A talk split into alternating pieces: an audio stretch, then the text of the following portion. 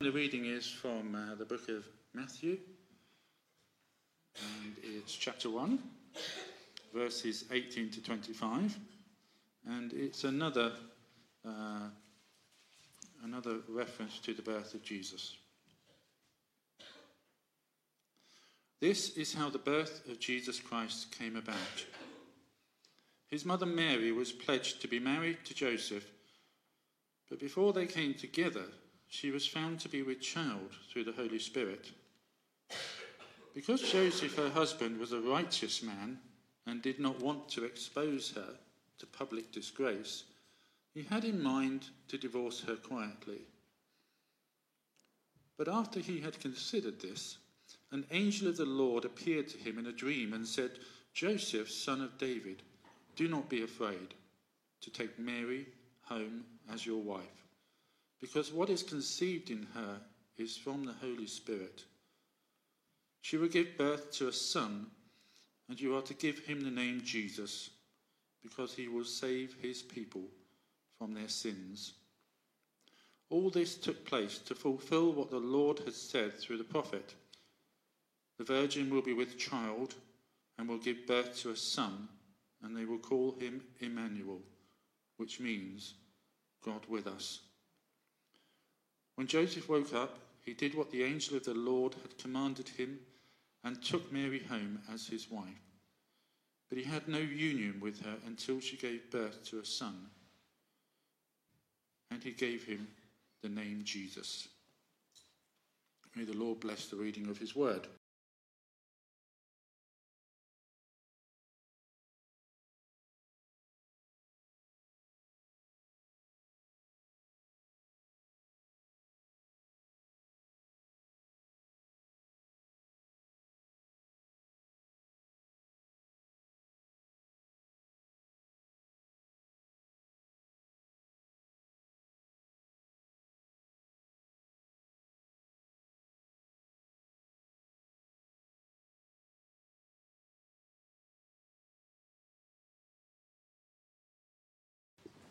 We're going to do a bit of theology this morning, but I thought we'd start with a, uh, one of those Christmas adverts. Who, who likes the Christmas adverts? Okay, hands up if you like John Lewis's this year. It's very strange. Very strange indeed. Uh, I did say to Tracy, just look out for the, how they would define a family these days. Okay, watch it and just think about that. But I thought, let's have some fun to start with because the rest of it might not be fun. So we're going to show you a video, and this is one of my favourite uh, Christmas adverts. Apologies if you saw this about nine years ago, um, but here we go. I know we weren't going to do presents, but here. Oh my God, Joe.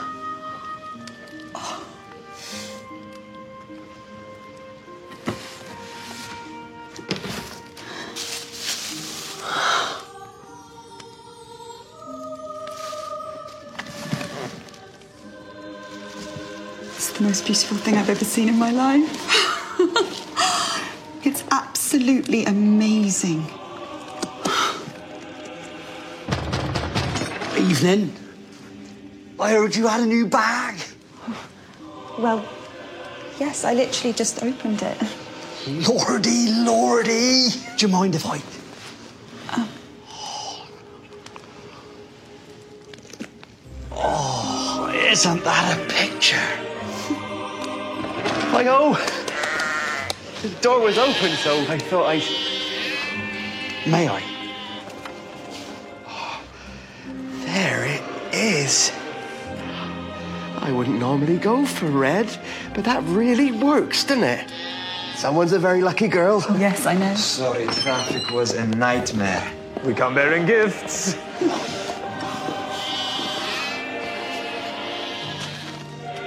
Thank you. Love you all. Well, this is truly marvelous. it smells amazing. it's a thing of wonder. Quite stupendous. Guys, it's just a bag.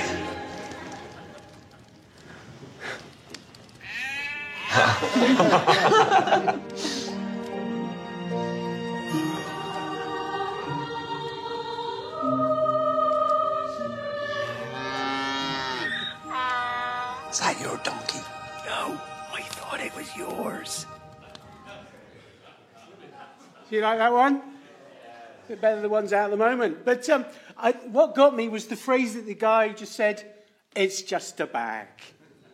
And I think sometimes when we think about Christmas, some people can say, it's just a baby. And I think what we need to do as the church is we just need to recapture the amazing story. Actually, sometimes we use the word story. It makes, it, people think that's kind of made up.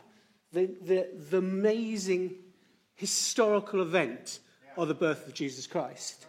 Because he is not just a baby. And the thing is that the church needs to recapture the wonder and awe of Christmas um, so that actually, when we talk about Christmas to other people, we invite them, in a sense, to the greatest event of history, don't we? We're saying Christmas is the birth of Christ, the most amazing, unique person ever born. And so, as Christians, we need to be sure about what Christmas is all about. That's why I thought this morning we would do some theology. Um, and actually, it's not going to be too difficult because I'm a very simple person. But I hope that we can recapture some of the wonder of Christmas. Because when you look at the Christmas uh, narratives, we see the shepherds turn up, and what do they, what do, they do? They worship. And when, when the, the, the Magi, they turn up, what do they do? They worship. And as a church, we need to recapture the vision of who Christ is. And when we do that, it'll transform the way that we tell the story. So we're going to think about theology of Christmas. We're going to think about God with us. We're going to do some Bible study. For that, I need to put my glasses on. Um, my iPad was playing up today, so I've printed my sermon. Yeah, and it's double sided. So there you go. So here we go. Where do we start? We start with the whole idea of Advent. We know that Advent is all about the coming of Christ. Um, and so we're going to unpack the story and talk about who is this child. The first thing I want to talk about is I'm going to talk about three names that we find in the New Testament. And three of them, all three of them, were found in the two Bible passages that we read in Luke and in Matthew. And the first name uh, I want to look at is the name Jesus. Okay?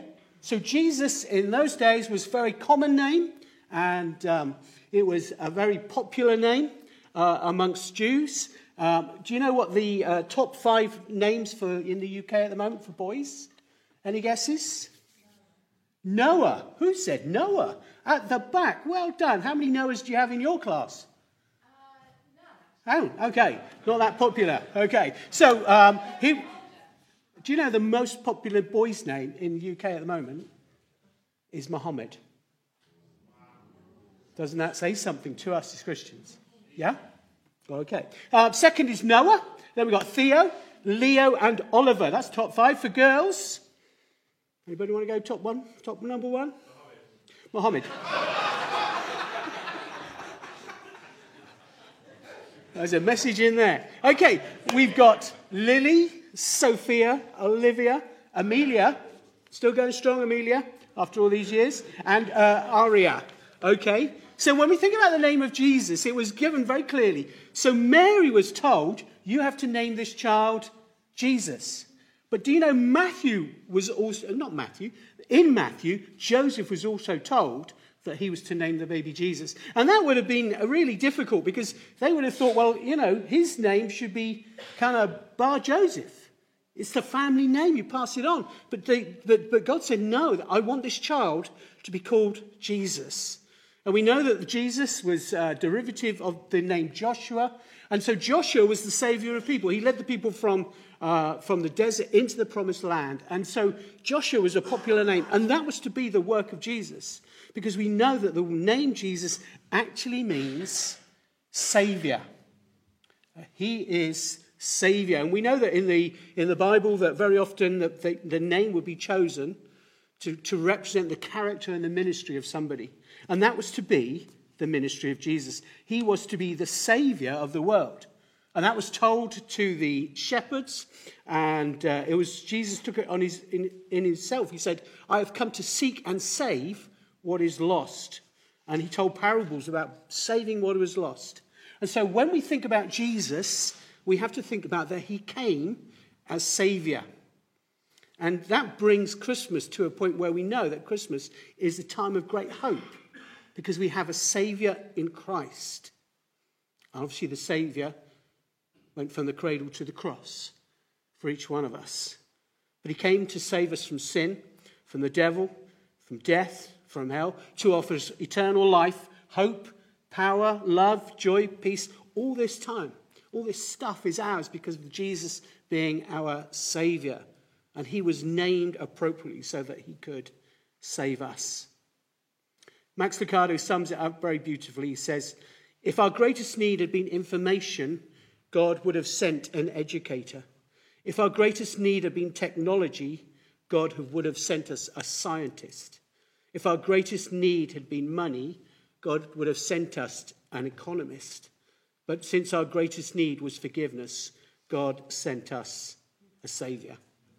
And that is the joy of Christmas, isn't it? We talk about Jesus being the Saviour of the world.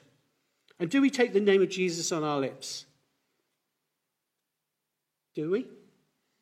Do we talk about Christ who came to save us? Do we talk about our own salvation? Because here is an opportunity this time of year to talk about what we believe and why we believe it.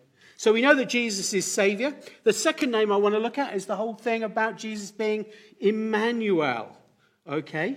And uh, we know that in, uh, in, the, in the Matthew account, uh, Matthew writes that uh, this took place to what the Lord said through the prophet. That's the prophet Isaiah.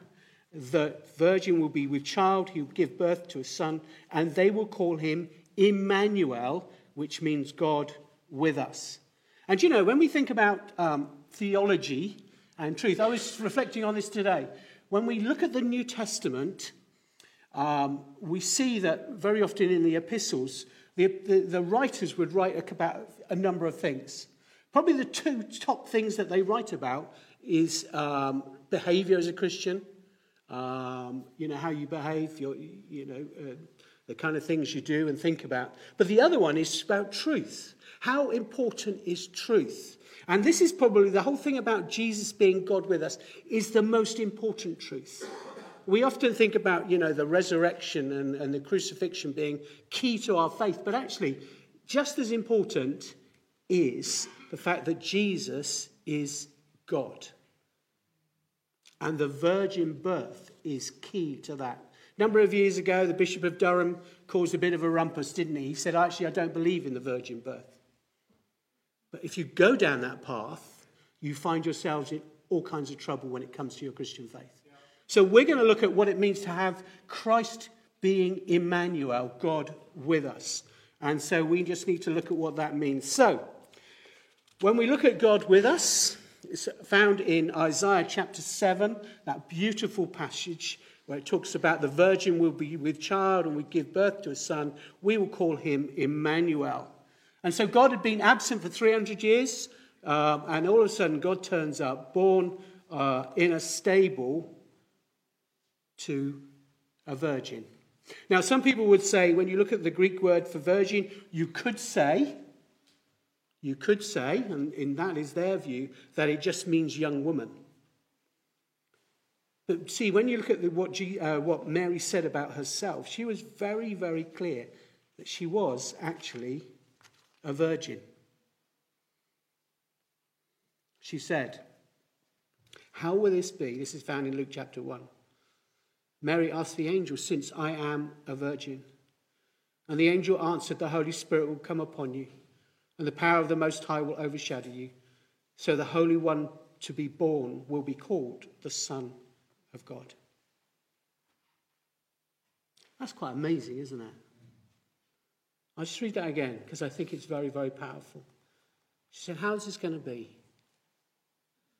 I've never been with a man. How will this be since I am a virgin? And the angel answered, The Holy Spirit will come upon you, and the power of the Most High will overshadow you. So the Holy One to be born will be called the Son of God. Wow. And that is key to our faith as Christians. Because what the Virgin highlights is that actually that the birth of Jesus is supernatural. He was not a human being just like you and me. He was fully God and fully human. He was unique in that way. Wayne Grudem, the theologist, theologian, says God, in his wisdom, ordained a combination of human and divine influence in the birth of Christ, so that his full humanity will be evident to us from the fact of his ordinary human birth from a human mother, and his full deity would be evident from the fact of his conception in Mary's womb by the powerful work of the Holy Spirit. So Jesus was fully man and fully God because it was a virgin birth. Mark Driscoll, who's caused uh, a, few, a few bits of rumpus in the, in the Christian world, says this If the virgin birth of Jesus is untrue, okay? So it's either true or it's untrue, yes? You can't have sort of, maybe, it's got to be one or the other. He says this If the virgin birth of Jesus is untrue, then the story of Jesus changes greatly.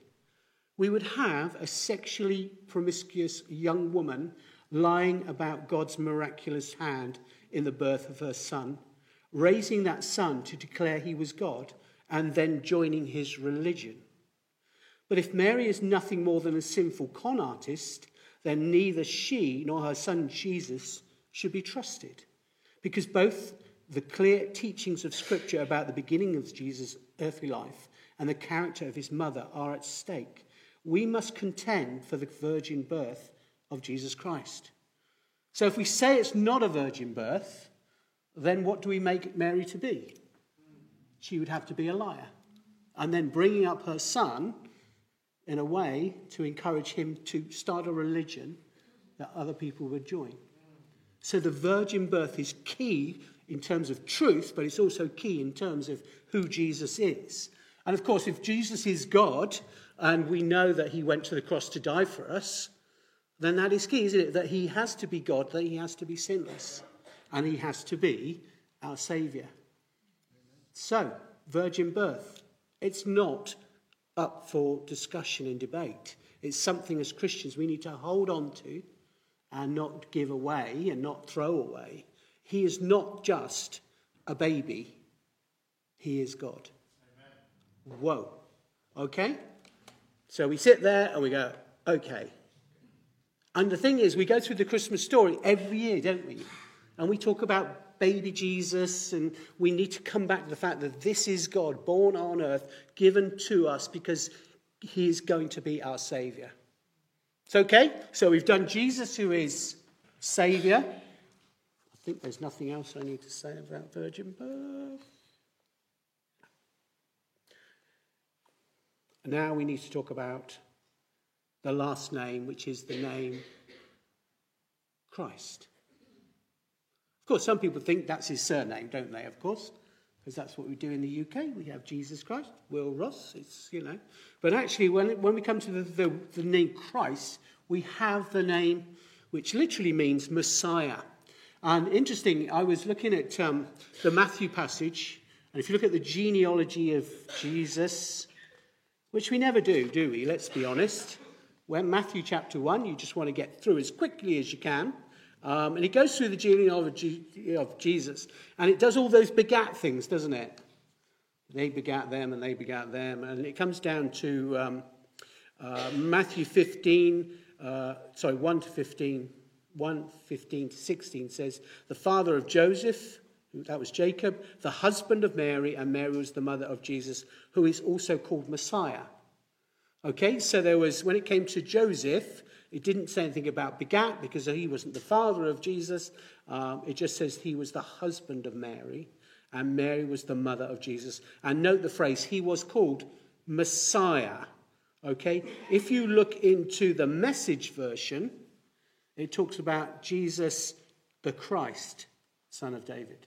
So, NIV, Message Bible, they use different words, but they're talking about the same thing.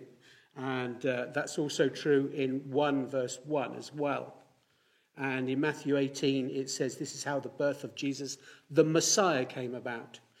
Um, and then uh, it, it's, it's, just the same word. So they, we, we use the word Messiah, we use the word Christ.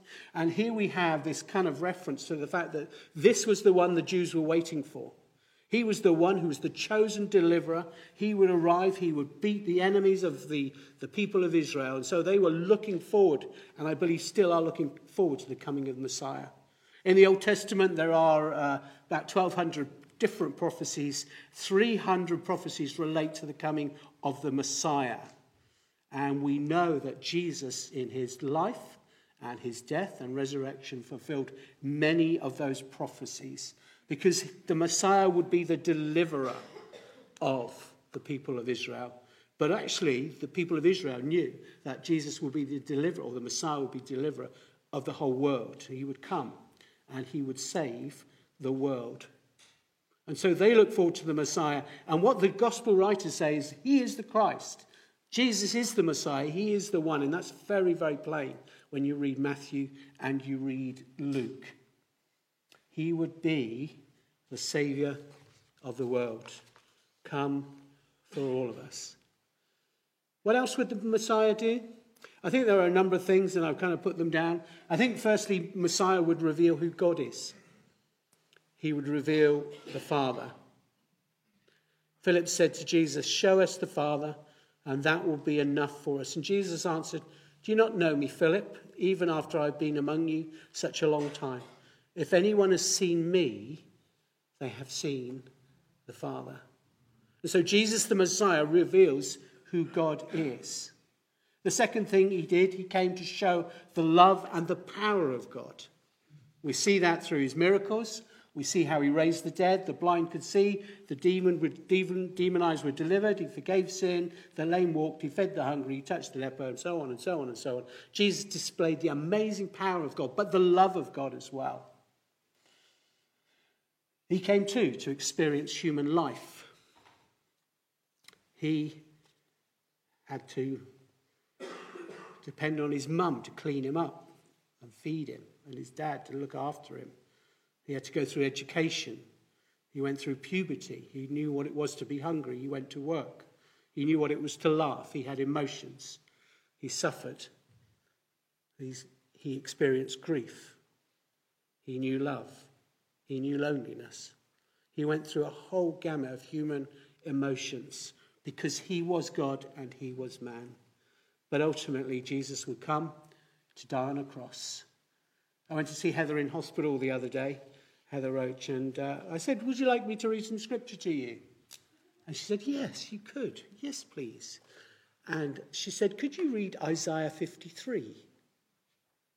Um, and I go, That's a very strange one because it's all about the suffering of the Messiah. And I thought, okay. And I read it, and actually, it was quite moving just to sit and read the passage that just talks about how the Messiah would come and how he would suffer.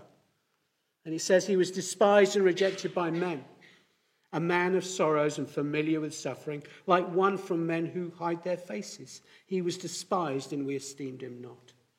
Surely he took up our infirmities and carried our sorrows and yet we consider him stricken by God, smitten by him, and afflicted. He was pierced for our transgressions, and he was crushed for our iniquities. The punishment that brought us peace was upon him, and by his wounds we are healed. It goes on and on about the suffering of Christ. By oppression and judgment, he was taken away, led like a lamb to the slaughter. And as a sheep before her shearers is silent, so he did not open his mouth. And this was the Messiah. And in a sense, Jesus knew what was coming, didn't he? And they say that the cross, the shadow of the cross, lays across, across the stable where Jesus was born.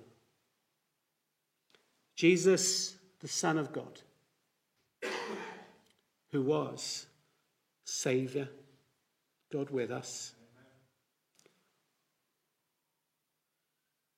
and the Christ, the Messiah. And this is what Christmas is all about, isn't it? This is what it's all about. Tracy came back from the shops. No, she said she'd been shopping the other day and she said, You know, I can see hardly any nativity stuff in our shops anymore. It's gone. And, you know, it, it's so sad, isn't it? That the true meaning of Christmas has been eroded and eroded and what are we left with? We're left with tinsel and presents and turkey and the centre of Christmas. What did you say? Christmas jumpers, yeah. And what does the church do about it? What do we do about this? I want to show you a little video um, just to finish with. Over to you, Maggie.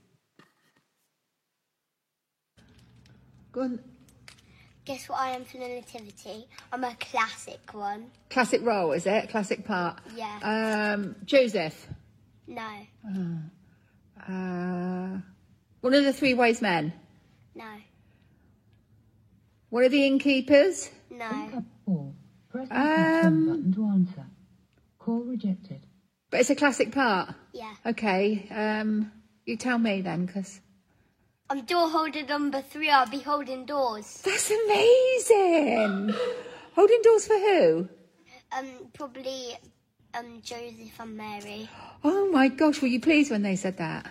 Yeah. and what did you do? And I was like, I'm a door holder. Get in there. Let's go. Yes. Whoa. And and maybe because there's no room, I'll probably be just there, be like just coming in, and then I'll just slam them in, slam the door in their face. Is that your star I'll role? probably maybe I'll probably be dressed up as a door. I don't think you're going to be a door. I think you're going to be a door holder. No, I'll have to wear like brown. Really? Yeah, probably. Excellent. That's well. That's really smart, Milo. Bless him, Milo, going to slam the door in their faces. Uh, we, we watched the other day, Tracy and I, and I suddenly thought, that's brilliant, isn't it? Because what are we as God's people? Aren't we the door holders? Aren't we the doorkeepers? Because, in a sense, are we opening the door for people to come and see the Christ this Christmas? What are we doing to, to share the good news of Jesus with others? Are we opening the door for them to, to come and see? Or are we just keeping it shut so that we can enjoy it for ourselves?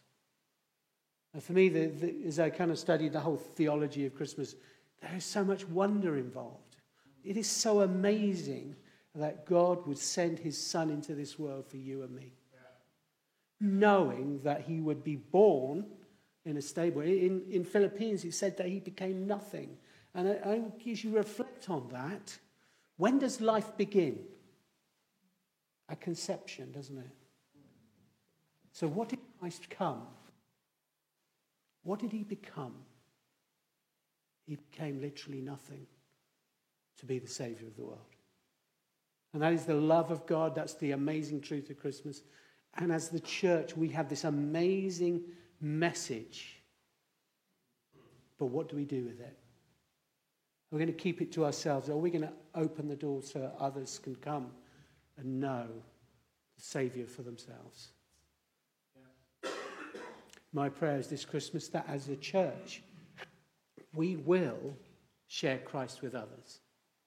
And I expect Mr. Boardman's already told you this. There is so many things doing to need to be done in the next few weeks.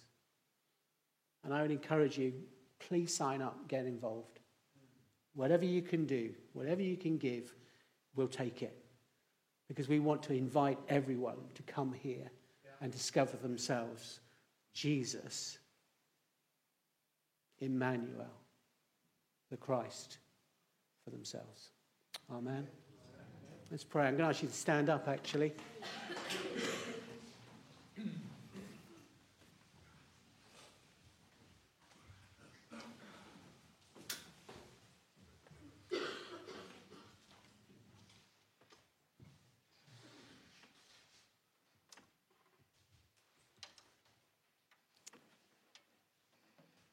Father, I want to pray that the wonderful truth of Christmas might just sink into our hearts.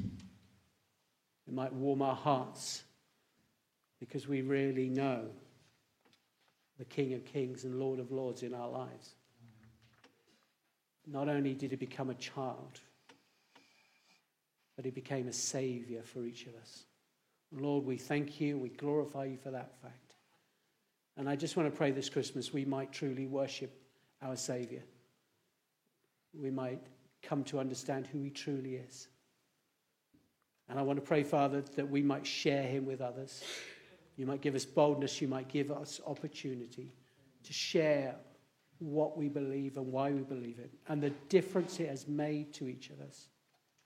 And we want to pray, Father, that this Christmas, ch- this church might shine a light into the darkness and it might share Jesus with people and they might come to know him as Lord and Savior. So, Father, we ask for your blessing upon us. We pray your Spirit would fill us and use us and help us to be your doorkeepers so that we might open the door to those we love to meet the Saviour. And we ask it in his name. Amen.